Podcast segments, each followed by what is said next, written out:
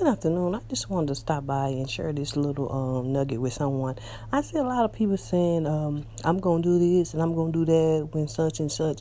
Uh, I just want them to know that God has given you a gift, and, and he has given all of us a gift. It tells us that in First Corinthians two, I think four through eleven, uh, somewhere around in there. Uh, And we all have different gifts, and we can all use them at different times. We don't have to wait for this person to go out of style or this person to uh, fall off the charts or whatever it is to use the gift God has given us.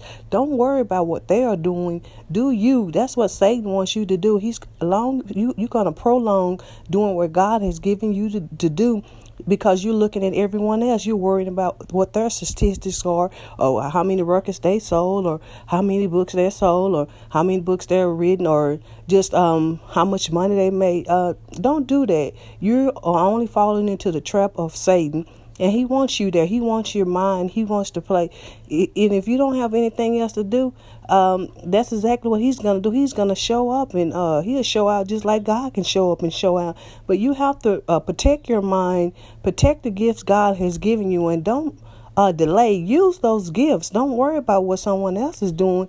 You will always be stuck at the back of the line. You will always be thinking when this stops or that does or this uh, when this come over. So uh, I just wanted to let someone know that um, use the gift God has given you.